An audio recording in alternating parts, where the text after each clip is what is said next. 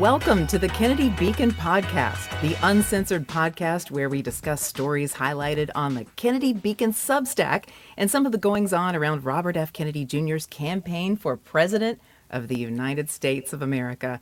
Hi, everyone. I'm Frances Scott, and I'm here with my two near and dear friends, my fabulous co hosts, Niko House and Aaron Good. Hi, guys. Hey, Frances. Happy to be here.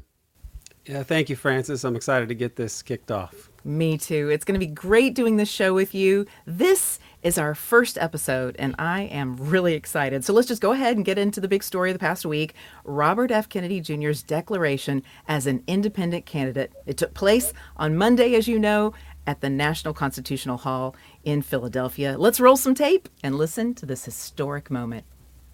I've come here today to declare our independence from the tyranny of corruption which robs us of affordable lives, our belief in the future, and our respect for each other.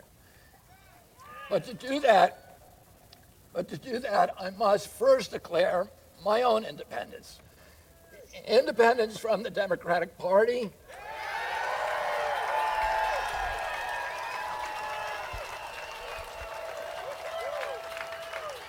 And, from all other political parties. So, Frances, when you said that this is a historic moment, that was perfectly codified because we are at a moment, and RFK recognized that.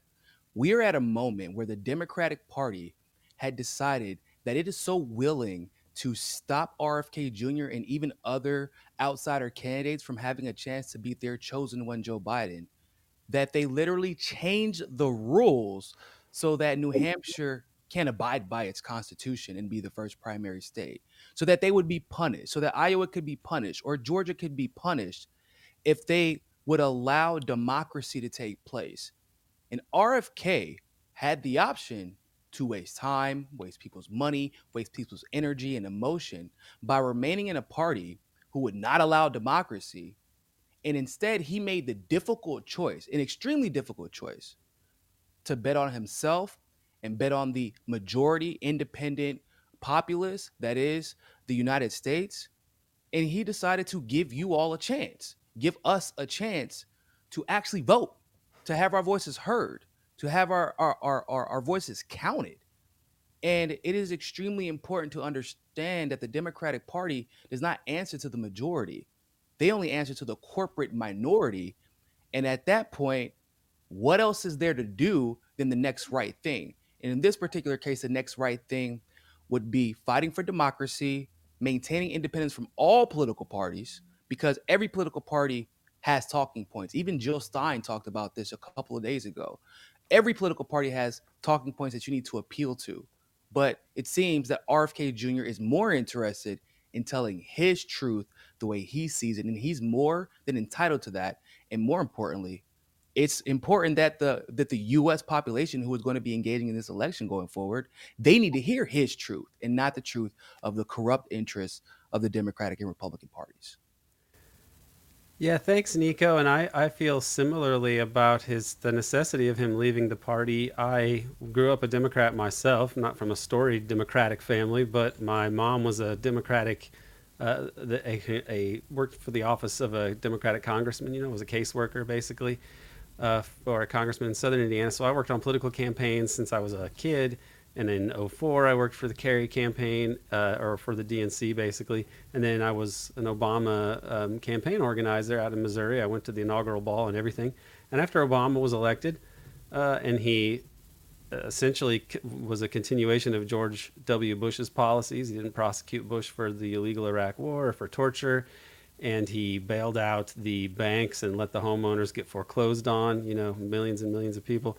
Uh, I just realized there was something deeper, uh, more deeply corrupt and dark at the apex of power in this country. And so I went to uh, graduate school and wanted to write a, a, dissertation, a radical dissertation to explain this radically undemocratic system that we live under that people don't quite understand, especially academics. Uh, they're some of the, the, the least uh, sensible when it comes to like, actually understanding the despotism of this system. So when RFK makes this announcement, I, am sure it was difficult for him given his family history, but it was something that we all need to do. We can't just be blindly um, obedient uh, to a party that's as demonstrably corrupt as this. And people thought Bernie Sanders in 2016 might be able to uh, move this party back to its New Deal roots. Uh, and they, they, they didn't even really give him much of a chance. They really uh, gave Trump a bunch of free airtime and, you know, didn't uh, anointed Hillary more or less. And it was even more conspiratorial and, and undemocratic in 2020 when they had all of these candidates who were seemingly, they were saying, oh, it's Trump is this unprecedented threat. And yet some reason – for some reason you had like a dozen vanity candidacies who were all suspiciously well funded, and so Bernie couldn't really get his message out there. And they eventually, uh, you know, pay for people like Buttigieg to spoil Iowa for Bernie, and they pay Liz Warren a lot of money to stick around. And they even had meetings with big big campaign financiers beforehand, uh, explicitly to deal like with Bernie. How do we deal with this Bernie pr- uh, problem? So it was quite conspiratorial the way that they handled it and arranged for people to withdraw at the right time so that Joe Biden, who was the most unimpressive candidate, really, he more or less sleptwalked or shuffled uh, into the accuracy the, of the sleepwalking metaphor. I mean, his his campaign slogan was like "No malarkey." It was like a joke on the internet, like how he seemed like somebody from like you know the '50s or something, because he more or less was. And uh, not to disrespect our elders in general, but he, you know, he is what he is. So this the decision by Bobby, I think, had to have been difficult for him, and uh, it, it, took some courage to leave that party, considering uh, the connection his family has to it. And I'm hoping that he can form a coalition against top-down despotism that he talks about, the corrupt merger of state and politi- state and corporate power. Uh, this is the, the elephant in the room in our supposed democracy, and if we don't confront it, it's it's not democratic at all. So, Doesn't it uh, just speak what the DNC essentially did to block him? It speaks to the possibility, at least, of how much they fear him. And just for context, I think we really, the three of us, do a good job rounding out a lot of the different thoughts. I came from, well, I was a newscaster, so a lot of people didn't know my political leanings for most of my adult life, but I was raised in a conservative family, married to an accountant. So, if anything, you know, fiscally conservative, well, let's not spend all this money. But just the disgust, I feel like I can represent the disgust that so many Americans feel. Like Kennedy said, this runaway bus of teenagers fighting over who's going to drive, not realizing the GPS is being set by the crooked insiders and corporate lobbyists. And I loved in his uh, speech on Monday when he announced that he was going to run as an independent. You know, I'm going to reboot the GPS, and do you know who's going to set the na- destination? You are. I thought that was incredibly beautiful and just, you know, it's exactly what we need. Aaron? It is now my honor to introduce our guest for this week's show, journalist, historian, author David Talbot. David Talbot was a writer and editor for a number of publications like Mother Jones Magazine before he became the founding CEO and editor in chief of Salon.com. Since leaving Salon, He's written a number of books, including two in particular that have helped illuminate the lives and assassinations of John F. Kennedy and his brother, Robert F. Kennedy. The first is Brothers, The Hidden History of the Kennedy Years, and the second is The Devil's Chessboard Allen Dulles, the CIA, and the Rise of America's Secret Government. David and I, along with Bryce Greene, co host Devil's Chess Club, part of the American Exception podcast on Patreon, and of course, we are lucky to have him as a columnist for the Kennedy Beacon. I rank David among a small group of luminaries who have been, uh, you know, critics of, of America's empire for many decades. Uh, people like Oliver Stone and Peter Dale Scott. We just lost one, Daniel Ellsberg. So uh, David, I consider David a real luminary. He's been friends with Bobby Kennedy for the last 20 years, and it's through his books and through conversations with David uh, that I have come to support RFK Jr.'s candidacy. If I'm really being honest, David was decisive in that for me personally. He's here to discuss two of the Kennedy Beacon stories he published this week. The first is Bobby Unbound, and the second is The Kennedy Dynasty Meltdown Why Bobby Riles Many Family Members. The first article is more of a celebration of democracy. Like today's show, it's about independence as well.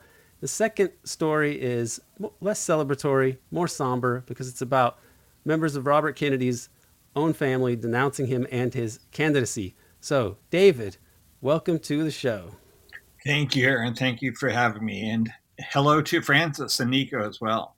Hello, David. I, I loved your piece, The Kennedy Dynasty Meltdown, and I want to direct listeners to the Kennedy Beacon Substack. Go read that. You provide such awesome context. Again, it's not his whole family, and it's just these few members, but yet in the media it's made like, oh, his family's against him. That's not necessarily the case. There were a lot of people at his announcement when he decided to run, or when he announced he was running, and then also on Monday. Can you speak to why these members, possibly of the Kennedy family, might have been so, I'd say, harsh? I mean, I'm a sensitive person. my family wrote this about me. I'd be a little little struggling through it. But give us the context that we need when we're when we're hearing, oh, his family's against him. Well, look, I think uh, those who are against him, and you're right, is a big clan, Frances. Uh, a number of candidates are for Bobby, and we're on stage with him in Philadelphia. But yes, many have criticized him very harshly. I think the family as a dynasty is very embedded, as Bobby himself has said, in the Democratic Party. And some work for uh, the Biden administration. So it's in their interest to go along with the Democratic establishment. You know, their father, Robert F. Kennedy, when he was senator, challenged a sitting Democratic president, Lyndon Johnson, in 1968. So that kind of radical courage is also in their family genes. JFK, of course, broke with the orthodoxy, the Cold War orthodoxy when he was president. Bobby Kennedy, when he ran for president in 1968, was also an insurgent, like his son is.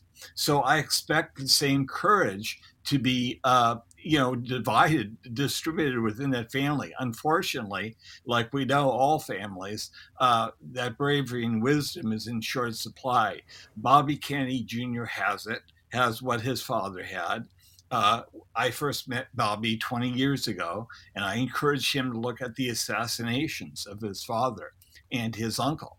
And uh, he was alone among the Kennedys who finally did that. Uh, he has the courage to go where his unfortunately, his siblings and cousins and nephews and nieces largely have not. That does take incredible courage, even just facing some of the issues right now. I've noticed, you know, I want to see what or what elephants are in the room. I want to see them and call them out, and I feel like, you know, I'm stepping behind Kennedy in that. But a lot of people are scared when they see, wait, what do you mean? There's there's there's what? there's something out there that we don't know that's doing things. So, Dave, I have a question. What, like, what is in it for these members of the Kennedy family to come out against him so ferociously? Because it's one thing if you just casually disagree with him, but it's the way they did it. It's almost as if they wanted to seem as if it is a coalition that is representative of the Kennedy family, um, and that they weren't really speaking to us, but they were speaking to someone else, if that makes sense. They were speaking to the people who are in control. So, what do you think is in it for them to come out so ferociously against RFK Jr., who at first was just deemed as not being a threat at all, to the moment he runs independent, his family is told by somebody, release a statement? Well, like I said earlier, Niko, some is, is ignorance and cowardice, unfortunately. And we all have people like that in our families, unfortunately. But some uh, is their interest. Uh, they're embedded, the, Cam, uh, the Kennedys, in the Democratic Party, in the institutions of the party.